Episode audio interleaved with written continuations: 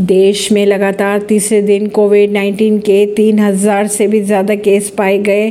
सक्रिय मामले बढ़कर अब इक्कीस हज़ार के पार पहुँच चुके हैं। केंद्रीय स्वास्थ्य मंत्रालय के अनुसार देश में पिछले 24 घंटों में कोविड की अगर बात की जाए तो तीन हज़ार अड़तीस नए मामले सामने आए, जिसके बाद यह लगातार तीसरा दिन है जब देश में तीन हज़ार से अधिक मामले दर्ज हुए। मंत्रालय के अनुसार कोविड नाइन्टीन के सक्रिय मामले बढ़कर अब इक्कीस हो गए हैं।